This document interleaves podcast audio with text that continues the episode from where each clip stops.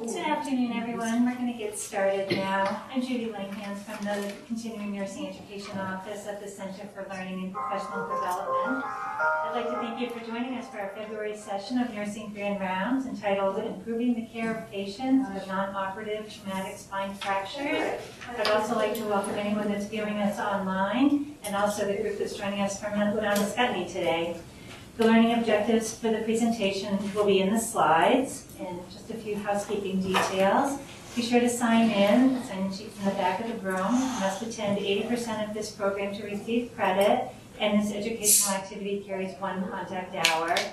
For those viewing online, I'll be monitoring my email during the presentation, so if you have any questions, you can email me and I'll relay them to the speakers. Also, to receive credit, please email me within one hour after the presentation with your name, license, and zip code, and let me know that you viewed the presentation live. Um, my email address is judith.m as in May, Langhans, that's L-A-N-G-H-A-N-S, at hitchcock.org. Everyone attending today will receive a link to an online evaluation after the program. The CNE office values your feedback and hopes you take a moment to complete the evaluation. Your contact hour will be posted to your online transcript within two weeks. There are instructions in the back of the room on how to access your online transcript, or you can contact me if you need any assistance. None of our speakers nor the planning committee members have identified a financial interest or relationship with a commercial entity or any conflict of interest regarding this activity, and no one refused to disclose. So our speakers today are Deb Fournier, Hilary Hawkins, and Deb Sweetland. Um, the purpose of this presentation is to share the progress of a long-term multidisciplinary project. This presentation was previously um, presented at Value Grand Rounds in September. Please join me in welcoming our presenters and then we'll introduce themselves.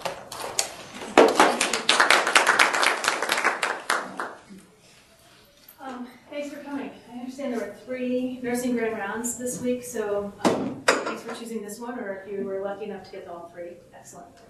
We're going to um, tell a story today, and before I do that, just to highlight uh, who's here talking about it, and to recognize that this is the product of work of a very large team, and we'll talk about how why that needed to be the case. But I'm Deb Fournier, I'm a nurse practitioner. I work for the Trauma and Acute Care Surgery Division. Um, my passion, though, lies in rehab medicine, and uh, right now, really focusing on the complex rehabilitation issues after traumatic brain and spinal cord injury. Hilary Hawkins is an emergency response nurse and the interim manager of our trauma program, helping us to maintain our level one status, uh, level one trauma status. And Deb Sweetland is our director and inpatient manager, uh, in, manager for the inpatient rehab team, also an occupational therapist and came to us with a lot of experience in um, value projects. So although we are going to be discussing several, a couple of different products, one from an outside vendor um, uh, called Willowbrook, a private prosthetic and orthotic company, and one from Aspen Medical. But they want to make it clear that they didn't provide any financial support for this research, and they're only beginning to um, see some of our results and we're not talking about any novel or off-label use of their product. Um, so as I mentioned, this uh, has grown out of a large team. This project started in 2010 with uh, myself and Dr. Bagley and Mary Kay Gomez from finance sitting down and looking at some of our statistics, how we use a product and what happens in that product line, and that gave rise to this project. Dr. Um, soon to be, Dr. Greg Hansen very ambitious young medical student who uh, is doing all of our chart reviews for us. So unfortunately, he can't join us for the presentation, but I think you'll be seeing his name a little bit more often. So as Judy mentioned, our objectives are to talk about um, the problem, we're going to identify a problem around variance in management of patients with non-operative spine fractures. We're going to look at the risks associated with those variants. Deb especially is going to highlight why this is a problem, why we don't mobilize these patients faster, and how that affects our value of care. And then we're going to talk a little bit about, you know, hopefully you walk away with some thoughts about how our process of using a multidisciplinary team to attack this problem might be able to generalize to your setting. So just briefly, we're talking about fractures that affect the thoracolumbar spine. And when we talk about fractures of the spine, we think about sometimes what have uh, spine um, in three different columns. This first column is the majority of the vertebral body. The middle column includes part of the vertebral body and extends towards the spinous processes. And the posterior column is as you see there. And the whole point of the spine the um, uh, bony part of the spine is to protect this blue section here representing the spinal cord, right? So when we look at fractures of the spine, we're looking at the stability of the vertebral body in, in doing its job of protecting the spinal cord. So those are um, fracture types are categorized by how much of the spine is affected and how well it is uh, able to still do its job. So compression and burst fractures are primarily managed non-operatively. When we have a flexion or fracture dislocation, those are the fractures, uh, folks with those types of fractures are more apt to make it to the um, operating room. So we're talking about folks with compression fractures and burst fractures that did not have any neurologic deficit, did not require surgical intervention. So what we're going to do is talk a little bit more about why this is a problem. We um, recognize that when we have two different spine consult services managing patients, that there's a variance in how they provide care. And we're going to talk about why that's a problem. Not just in variance, uh, in general, we know that, we've heard a lot about why uh, reducing variance reduces complications, but specifically with this population, why are the complications with this strategy um, so problematic? We're talking about what we've done about it so far, and how we think that our interventions have started to shift the value equation and what we still have left to do. So when we think about, when we recognize that there's a problem, we want to take a systematic approach to evaluating what to do with that problem. So um, most of us had the opportunity to learn from Dr. Titler, she was here recently, and this is you know how she outlines this approach, to think first about what is the problem-focused tri trigger? What do we need to look at to really, why do we need to change? And what we highlighted, as I just mentioned, is that we recognize that there's one injury, right? Thoracolumbar spine fractures that don't require operative intervention. But there's two consult teams, and there's multiple approaches to the care. And that we realize that there's a lot of disparity in the time to mobilize patients, to have folks up and walking after this injury. And that we know that why is this a problem now? Why do we need to pay attention? Because there's a lot of complications associated with immobility. We're, we're all very familiar with. So we went to the literature and we discovered we were hoping to find some standards that we could just apply here at Dartmouth Hitchcock that maybe someone else has figured out how to do really well, and they aren't there. So we got sort of to the end of our algorithm and realized we are that we need to start from square one.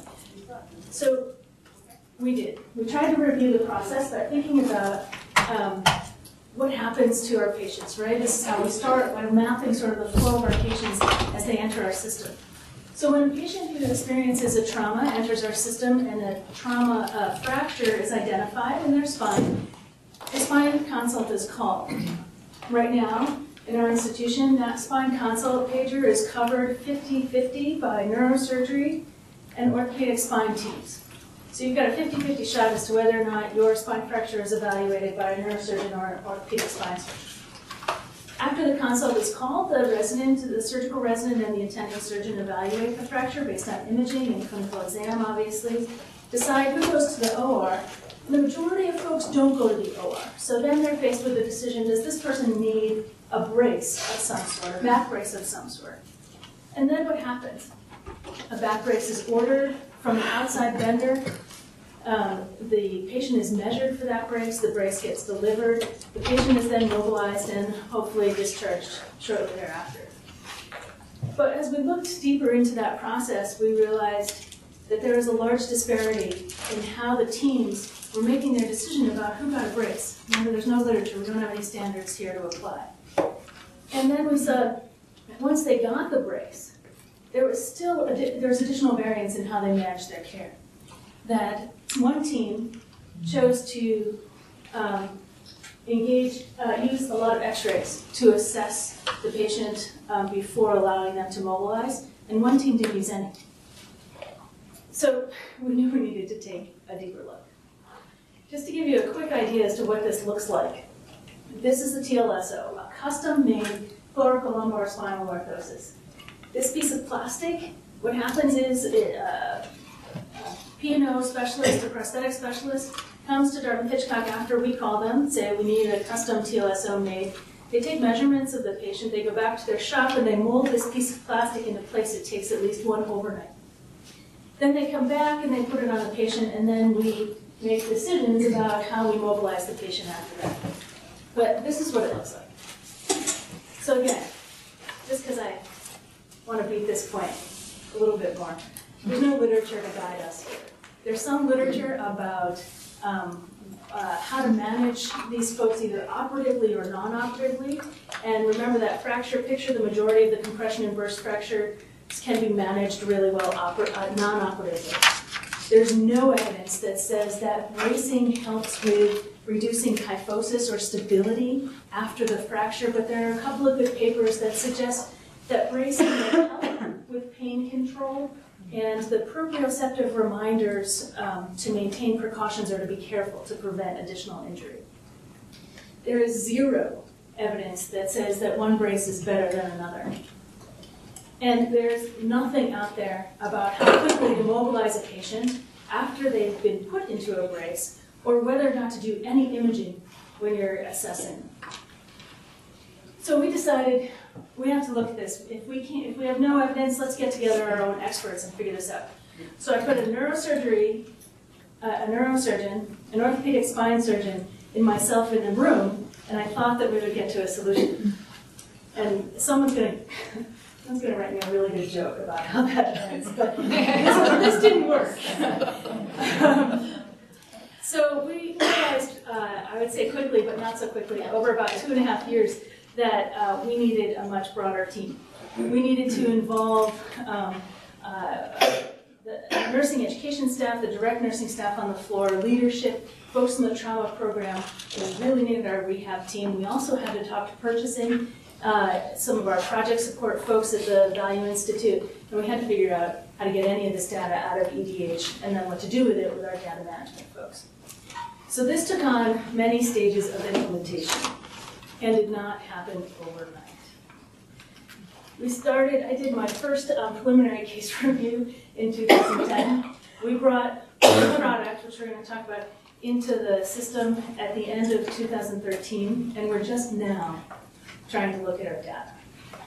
So before we sort of get to some more of the punchline, I want Hilary to talk a little bit more about the scope of the problem, how many of these people are, are affected by this, and why this is important.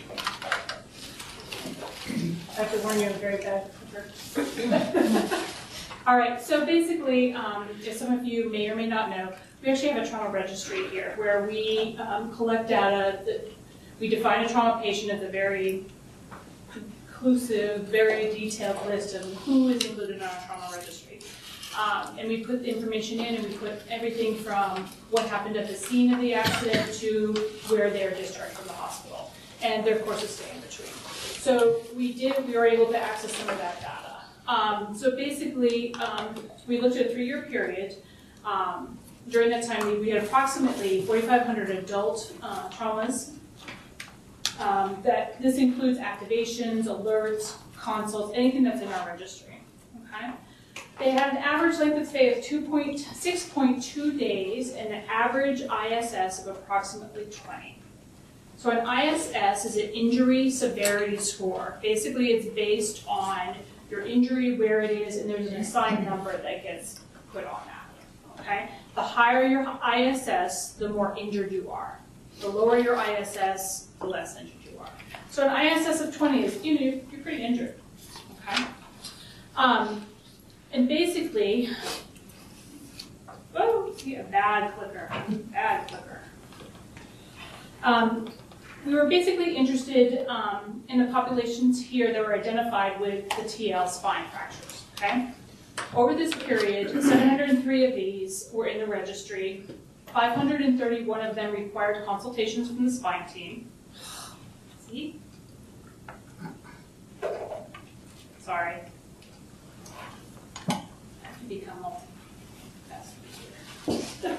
Over this three-year period, 703 trauma patients in the registry had these fractures. 531 required consultation from the spine team. Some patients um, had minor spinous or transverse process fractures that could manage, be managed safely by the trauma team. So if like if one ding, you don't need a spine consult. Generally, if it was, you know, three or more. Um, and some of these patients did have to go to the OR, so we had to do, weed out some of these patients, okay? For the remainder, basically focus on all the patients that just have the TL spine injuries that were managed non-operatively, okay, and were managed by a spine service.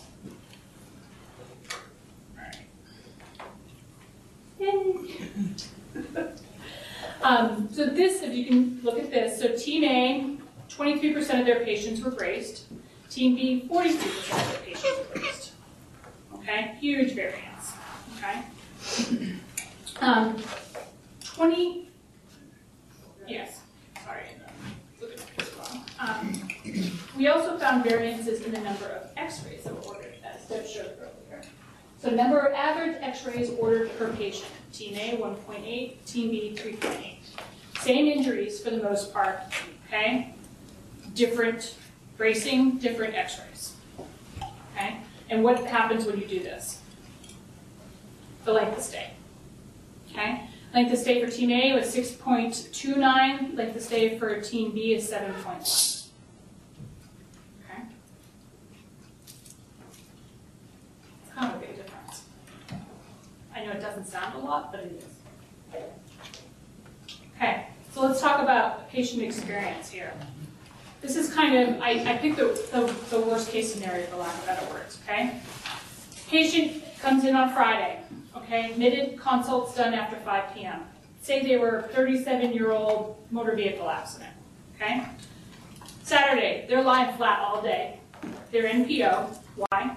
Because they're lying flat, most likely. They have a Foley, why? They're lying flat, they're on full spine precautions, okay? Sunday, they're still lying flat, they still have a Foley. On Monday, because we have, remember these braces that we had to get an outside vendor to do, on Monday, finally, the vendor comes in and measures them for the brace. Okay? Tuesday, their brace arrives and they're placed ahead of bed at 30 degrees and an x-ray is done. Wednesday, x-rays reviewed. Yeah, because we never look at our x-rays the same day. They can go to head of bed 60 degrees. Okay? Now they get another x-ray. Thursday, x-ray reviewed, head of bed to 90 degrees. Okay? All right, Friday, x-rays reviewed, they're mobilized, we assess them for discharge. If they didn't come out on Friday, they would have gotten their brace the next day, most likely, if it was early enough in the day. Okay? Huge issue.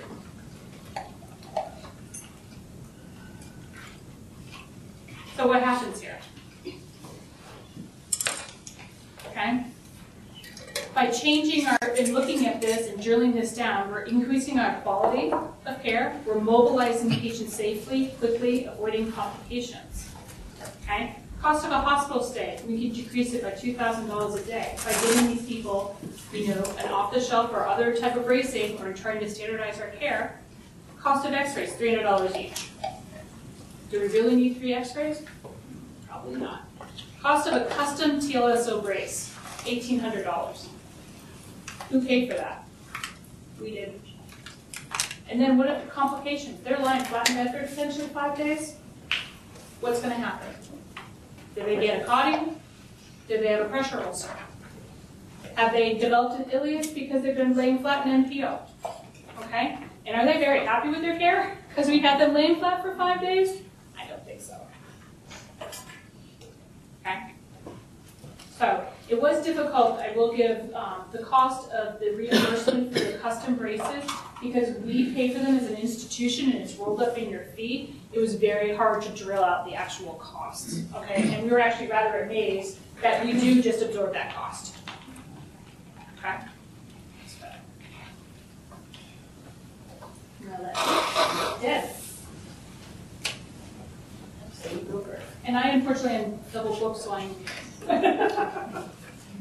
So I'm going to talk a little bit about uh, complications of immobility. Um, In rehab, we are all about mobilizing, safe mobilization, reducing fall risk by safely mobilizing and getting those patients up and going. but um, I first want to talk about, because I always like to ask in audience, what do you think on the units in, and in your work are the biggest barriers to mobilizing patients? Give me some ideas. Pain, Pain, pain could be, yeah, lack of equipment, lack of equipment, lifts, walkers, Chairs. canes, walkers. modes. I like you Whatever. a lot. You you live in, you live in my world. Any other kind of barriers to mobility you can think of? Fear. Order. Fear.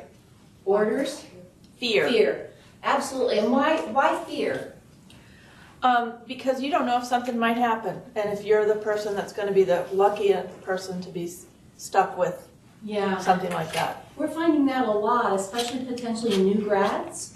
In, um, you know, the, the therapists who've worked with these patients a long time are pretty familiar with them, which is great. Um, but especially in new grads, they may not get all that training in terms of mobility, they may not know um, exactly how to mobilize. And you said one other up here. Physician or the orders. Yeah, that's a, that's another one when I talk about conflicting orders. Um, and the activity orders, we also find are huge barriers because they might not be very specific in the chart. One service might have one recommendation, another service might have another.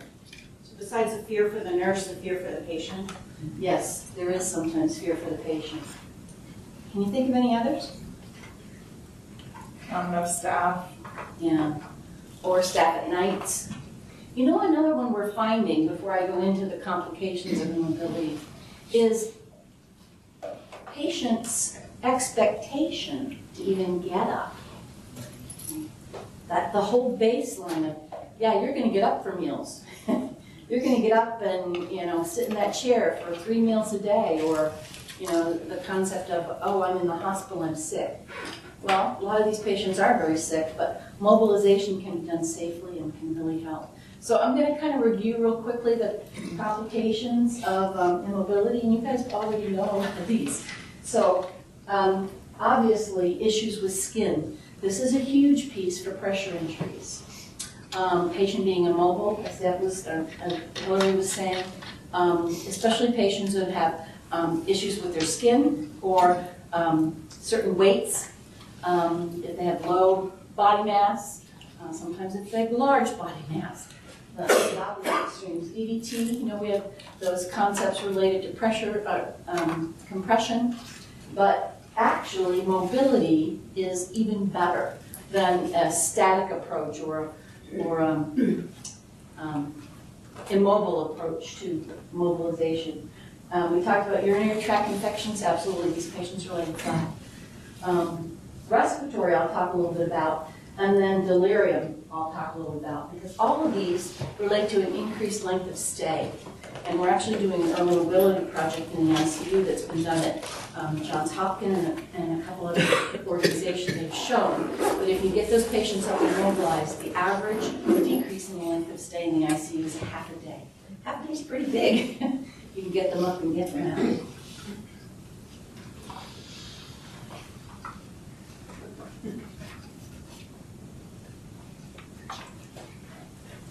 Button, Deb? Oh, never mind. Right hand side. So, benefits of mobilization, as we said, there's a whole huge benefit for cardio and vascular and pulmonary um, concepts, um, getting the patients up and mobilized. And this is research, um, this is best practice and research driven. Um, a significant improvement in the physiology and the lung function with mobilizing the patients. Um, early mobility is part of that bundle, and here's a really, you, you all who work in the ICU with these patients know that this is true, but it's startling research that shows mobility is significantly, mobility significantly decreases delirium in the ICU. It- it- There's a significant relationship with mobility and the decrease in delirium. Um, ICU, these are what I mentioned. Early ICU physical rehab programs have shown the cost of, sa- um, cost savings and the reduction in length of stay. So I'm always the chair queen, they call me. I'm always the one pushing for more chairs um, to get patients up and get them in chairs, even if they're sitting upright. It's significantly different than if they're sitting in a bed upright. There's a lot more work to sitting in a chair than to sitting in a chair bed. Okay? And a lot more can be done for balance and mobility and stabilization and muscle strength if you're in a chair.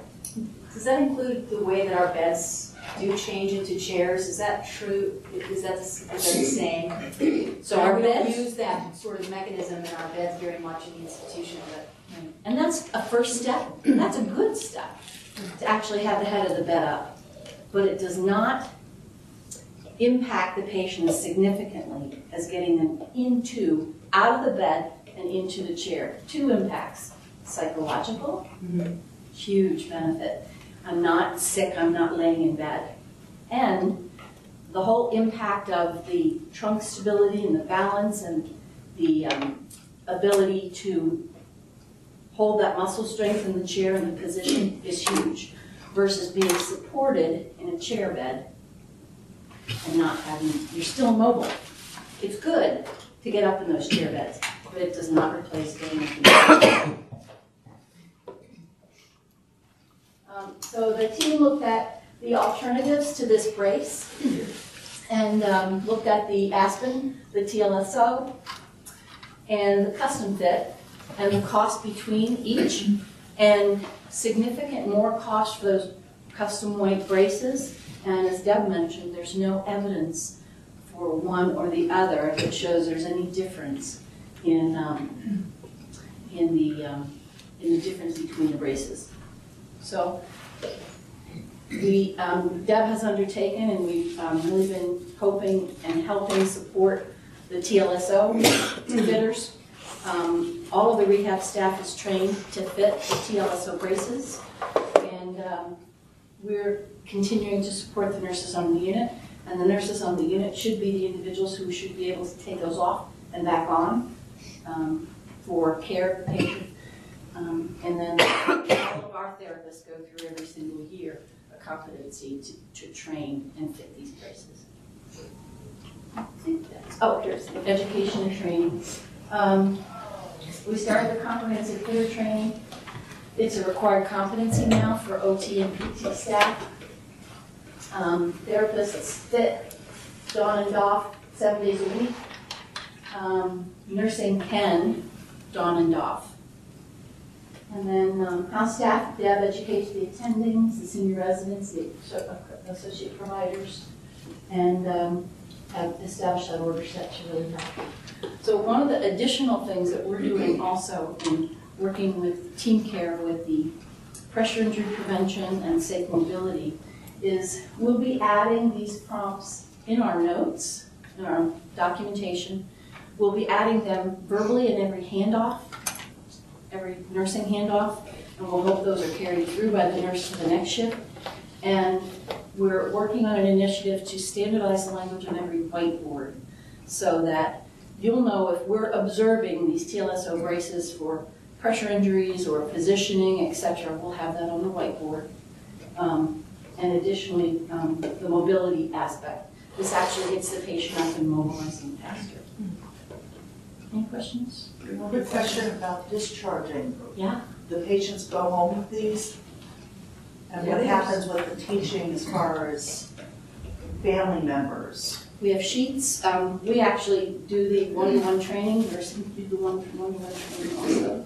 And we have actual handout sheets that we can give the patients.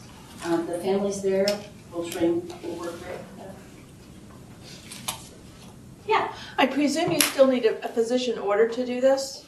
Oh, that's a perfect segue. Thank you. Oh, you're welcome. So, we have to look at order sets, right? We have to look at um, how, uh, so really great idea to train all the rehab staff and even all of the nurses to manage a brace like this and to encourage safe mobility. But it doesn't matter at all if it's not in the order, right?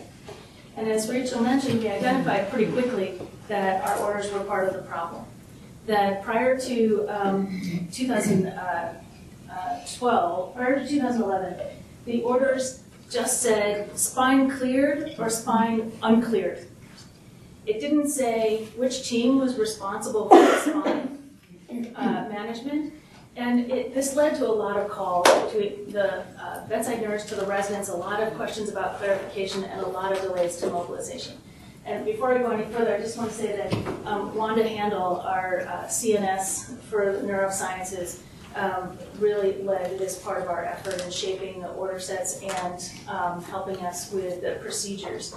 And unfortunately, isn't here this week, otherwise she would be telling her story herself. So when EDH went live, we saw it as an opportunity to start to shift um, the orders and to pay more attention to why it was a problem and who really benefits from the order, who's the customer. And it's, it, you know, it's the patient, but it's also the nurse. The nurse, has, the bedside nurse has to act on the order. They're a primary customer for making sure we communicate what we need to communicate. And the first thing that came up when Wanda was trying to assess, you know, what's the number one thing we need to do, is we have to identify who's really responsible for this part of, ma- of the management um, uh, of, of this injury. What does cleared and uncleared mean? Well, it meant a lot of different things to a lot of different people. And so that wasn't helpful language. And then there was some other language around managing the um, uh, cervical spine. What does it mean to manually stabi- stabilize the head? That was language in our last order uh, in 2011. And when you say to somebody, you're going to manually stabilize that person's neck, what does that? What does the bedside nurse feel like? Where, who said fear earlier? They're terrified, right? But are, is that really what we're doing? No. If the patient's spine was that unstable, they'd be in the OR. This is a stable spine. This is a person with a stable fracture, and otherwise, again, they'd have other instrumentation to um, create that stability. So we had um, plenty of opportunity to work with. So um, as we brought uh, uh, our nursing customers into the team uh, with our surgeons to talk, to hash this out a little bit. And so we clarified the issues around the cervical spine, but we also created a lot more detail in this spine precautions order. We got rid of the confusing language and talked about the different aspects of precautions that are required whether someone has a brace or not. So it's one order. One of the problems with using an order set versus an order is that if you use an order set, it's great in the initial um, admission, for example, of a patient. But in that all because all those orders are linked in one place: activity, diet, spine precautions. But the next day, when you go back and you want to change something, the residents don't go back through that initial order set. They go in through a back door and just change that one piece of the order set. So it's not doesn't prompt them to look the rest. So we had to think about a way to get all of these pieces. We didn't want someone changing mobility but not changing the bracing order. So we put it all together. So what this order now does is clearly identifies which team is responsible for managing this um, injury, this aspect of care. It identifies whether or not a brace is need, needed for the cervical or the thoracolumbar aspect of the spine. And then what can a patient do with the brace on and the brace off? So this was another big problem. Um, uh, Kelly could probably help articulate this more, but when someone said um, uh, spine precautions, but someone was in a brace, it was unclear what the patient could do while they were in the brace versus when they're lying in bed and have the brace off. That wasn't articulated in the order anywhere.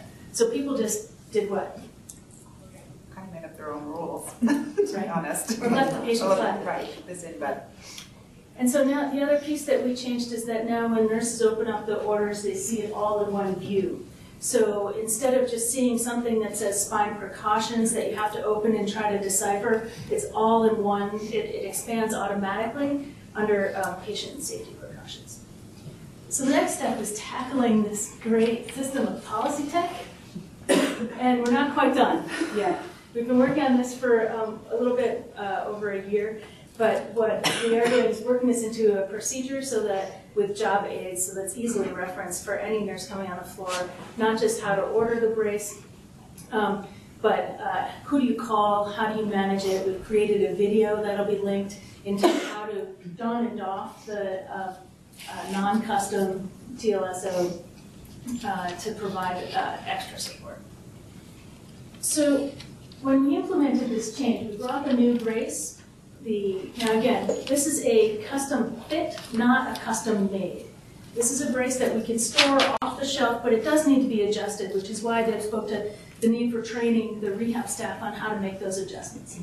Well, we brought this um, brace in at the end of 2013, and I was all excited because we had already seen this trend of the physicians ordering fewer custom braces just by the fact that we were talking about it and looking at the evidence and finding there wasn't any.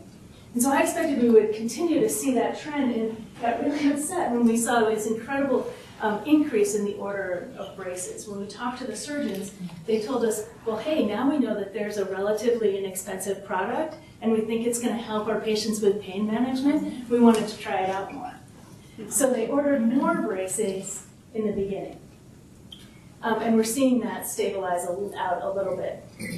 What I think is most interesting about this slide is if you look at the difference in bracing between uh, Team A and Team B. So here we have a lot of um, variance, that 23 to 48% of the patients with non-operative fractures were braced between the two teams, and now they're pretty similar. They're bracing about the same amount of patients per year. So we're reducing that variance. And for the custom orders, this is what's happened. We've seen this general decrease from both teams, excuse me, especially Team B, and how many custom braces they're ordering. They're not gone, right? Even though we know that there's no evidence to support them. We haven't eliminated them completely, but we're definitely trending um, in the right direction. And then these are the orders for our, the new brace, which again, you can see that uptick where, you know, you get a new product, people are kind of excited, they want to see what it does, and now it's stabilizing, I think, to represent more appropriate clinical decision making. So um, Deb mentioned, and I think Hilary also mentioned, the difference in cost between these two pieces of equipment. The custom-made TLSO, in addition to the complications of immobility, that it took an extra day or more, um, we, Dartmouth Hitchcock, pays the outside prosthetic and orthotic company um, more about $2,000 every time that brace comes into our building. We eat that cost. It's rolled into the patient's bill. We can't back how much reimbursement we ever get for that. We just write a check for the P&O company and it's done. Um, so anytime that brace, which has no evidence behind it, comes into the building, it's a two, it's two thousand dollar cost to the hospital. Now the um, Vista, the Aspen Vista TLSO costs us um, about it listed 280 when I wrote the slide, but it's down to about 240 now per brace. We can stock it on our shelves. We can have it accessible within 30 minutes, or as soon as the PT or OT gets the consult, it can be on the patient. So instead of a minimum of 24 hours, we're talking an hour of getting a brace on the patient to encourage mobility. So this is what it looks like. So when we look at our cost from purchasing, um, how much money we spent on back braces in um, 2010, it was almost $200,000 a year. And in 2014, we spent about $65,000. The red is the Vista Aspen braces, the blue is the custom braces. So you can see that this trend of fewer custom braces was uh, already happening before we brought in the alternative. Again, I really think that's because we pulled together this multidisciplinary team to look at the evidence and start talking about why people are doing um, uh, practicing in the way that they do. So our next step to really dive in deeper is to look more at the disparity in the use of imaging.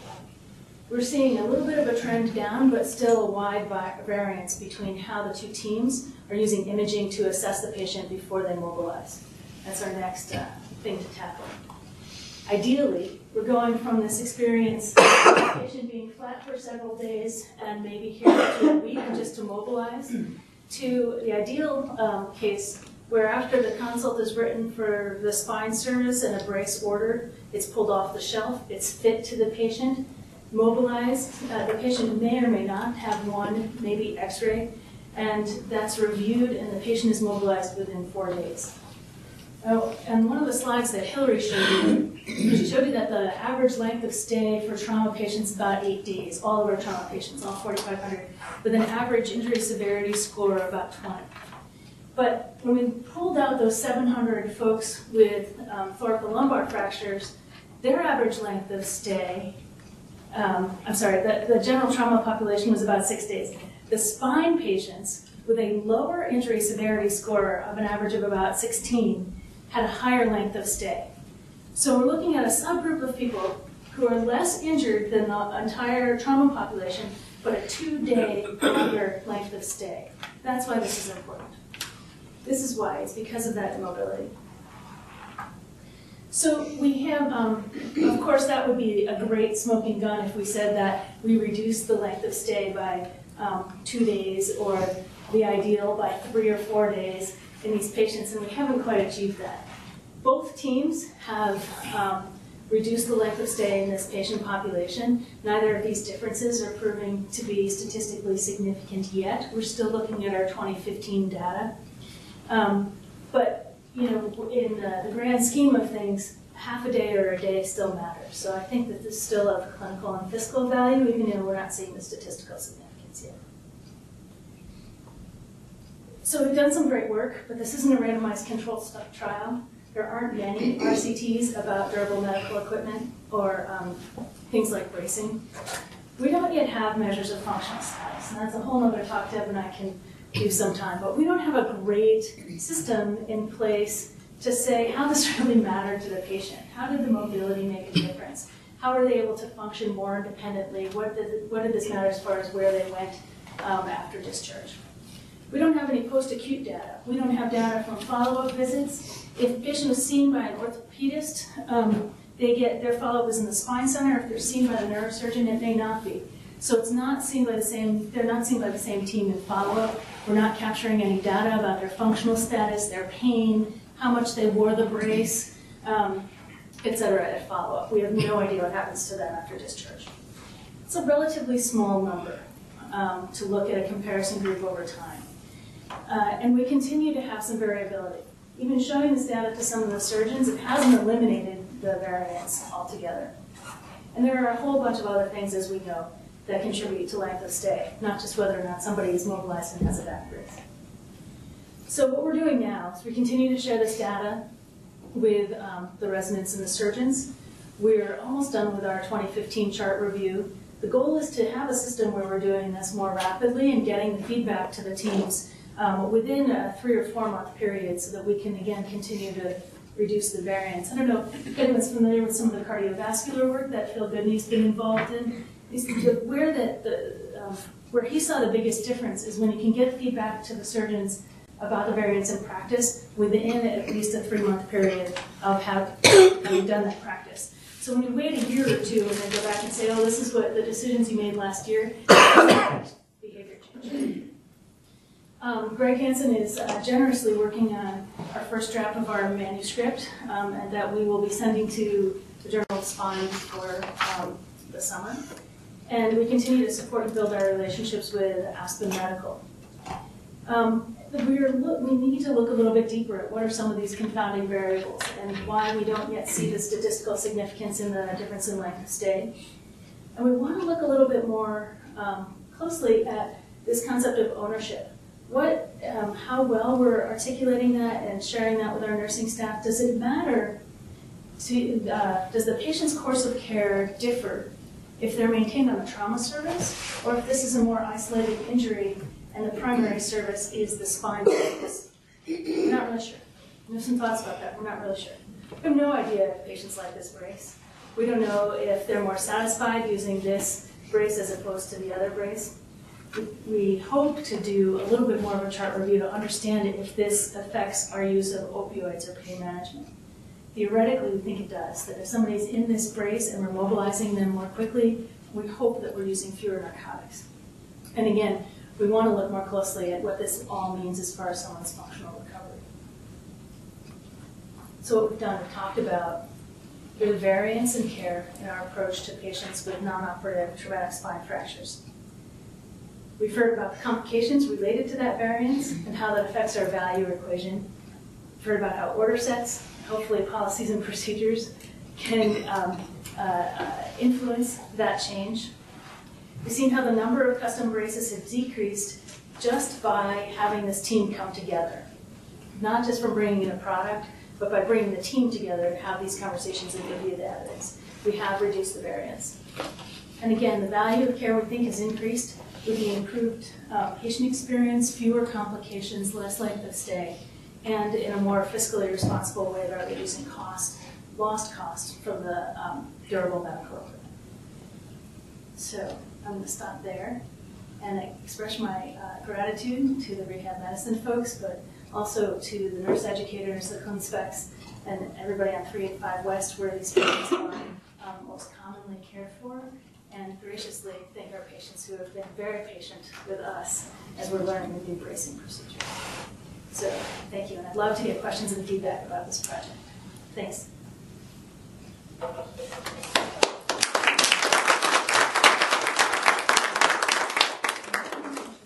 This is really exciting work that you're doing, and I'm trying to imagine how you would find from a patient um, how they would experience their experience um, and try to compare it to somebody who, you know, this patient didn't get a brace and they got this amount of pain, and this person got a brace and they got this amount. They're two different people, two different breaks. And how do you envision studying this as you go forward? That's a great question. The only thing that we can really um, think about is doing um, it retrospectively. So to case match um, patients that may have been cared for two or three years ago before the brace was here, maybe with a similar fracture type and age group and comorbidities, and then someone that may be getting the brace and having a different experience. But you're right, it's a huge limitation. When you bring in a product that just makes sense, um, and seems to provide such added value, it's hard to think about how to do a randomized control trial or how you compare one patient to the next. All- There's a lot of variability. And Just just any other suggestions, we can do it. well, just looking at the picture, I know which brace I would want, not the one that was a a, a, a suitcase.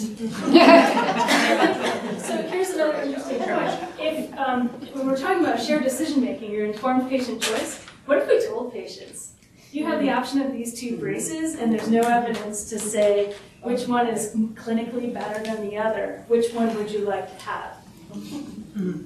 That'd be fun.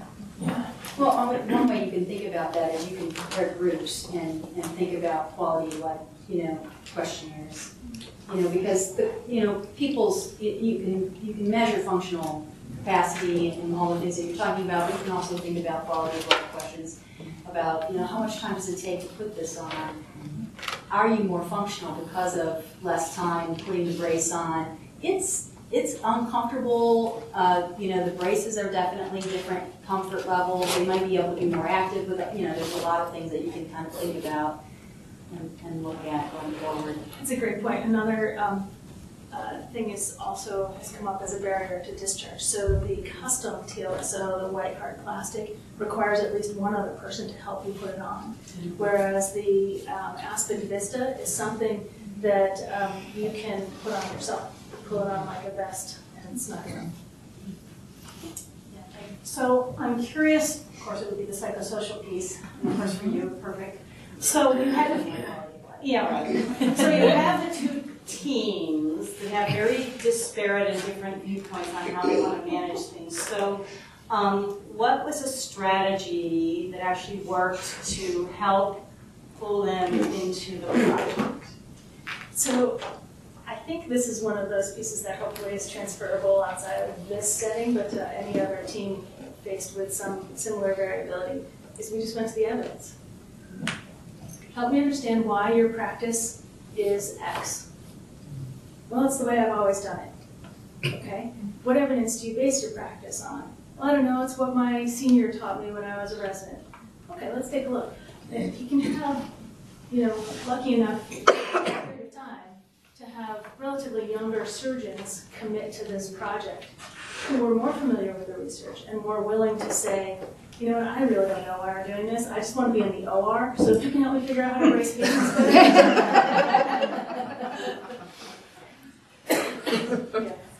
So we're from clinical documentation on the inpatient side.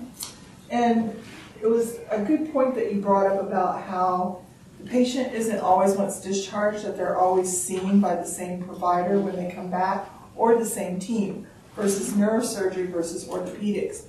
And for reimbursement, when they come back to the same provider, it goes to a diagnosis-related group of um, aftercare, which is a relative weight. But if they go to, say they were seen by ortho, but then they never go back to ortho and they go see neurosurgery, then that's an initial encounter, which is a totally different relative weight and charge. So there, there is um, a need to see how, where these people are coming back to and how they're followed up.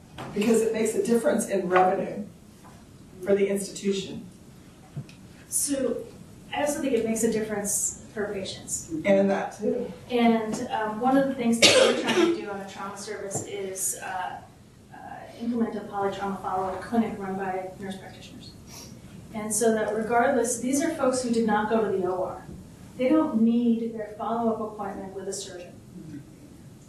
So um, whether or not we consider it an initial encounter, and we still have to sort of ferret out, but it'll be the same team of nurse practitioners from the trauma service that see that patient in follow-up um, to provide a little bit more continuity and a little bit more um, attention, we hope, to some of those other factors of function and quality of life.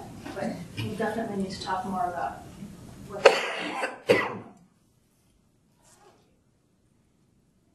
have folks from Mount Ascutney, I'm not sure if I can hear you if you talk or if you have any other questions. I know that one of the things that um, Dr. Cruz and I have talked about in the past is what our orders look like at the time of discharge. And that's something that we still have a lot of opportunity to improve. So the way these look on the inpatient side are starting to make sense to us. But when we discharge patients, we need to make, uh, do a better job of clarifying on the discharge summary what those precautions are for someone when they aren't in this acute facility anymore. What are the precautions in rehab? What are the precautions for families at home? So it's definitely something we're working on, but I want to make sure if there are any questions or comments from Mount Ascutney that we get that. Not that. I don't think we have. Thanks for tuning in. Thank you. Sign language? I can't hear them, I'm sorry. Yeah, we're talking, I don't know why you can't hear us. People talking, I can't. Sorry, you can email Judy, Judy's on her email, and uh, uh, is happy to take a few last minute questions. Any other thoughts or feedback or questions about this project? It's been incredibly slow growing and really frustrating for me when I talk about that, this though in larger, larger audience, they're like, wow, you got that done in six years? And I'm like, my gosh, it's been six years. Um, But I think we're making progress. I think it's making a difference for patients, and we definitely have a little bit more work to do. And for me, the hardest job, well, for all of us, we're all clinicians. And so the hard job now is for us to really figure out how to articulate the value of what we've done and get it out there now. Jean? A comment, good research takes time, so good work. Good comment. I have just one question. Um, a lot of uh, patients that have. And, um, is there any, uh, problems with skin, with the contact of these braces happening, especially Yeah. very fragile, Great question. skin? So none of the braces should be directly on the skin. Oh. So, um, but definitely with the custom TLSO, there's less opportunity for air movement and a little bit more opportunity for some um, point pressure areas and some skin pinching. With the custom, with the non-custom, with the Vista, the black brace, there's a whole lot more um, opportunity to see the skin and an op- more opportunity to make some adjustments so we alleviate some of those pressure points. So with the custom TLSO, and help me out, Rachel and Kelly, we saw a lot of irritation in the axillas, Yeah. and then some on the hips, Right. and then sometimes we would have pinching up along the side, and we had a really hard time. We actually had to start stocking T-shirts to um, encourage folks to make sure that a T-shirt got on the patient. It seems like common sense, but when you're in a hurry and you want to get a patient mobilized, right? You're slapping that brace on, and if someone's up without a T-shirt, you can guarantee you've got a skin issue in 12 hours. The um, other sort of culture shift with this bra- these braces is that remember we're not stabilizing the spine, right? If it needed stabilization, the patient would have been taken to the OR. So these braces, the intent is really to help support the patient in mobilizing with as little pain as possible. Which means they don't need to be flat to have the brace put on. And this is a culture shift, we're not quite there yet. That theoretically, patients should be able to be supported to get to the edge of the bed and put that brace on themselves. Which also means it can be off when they're sitting up in a chair, it can be off when they're in the shower if they can maintain their precautions. That the wear time of the brace should decrease, also helping us with protected skin. Excellent, thank you.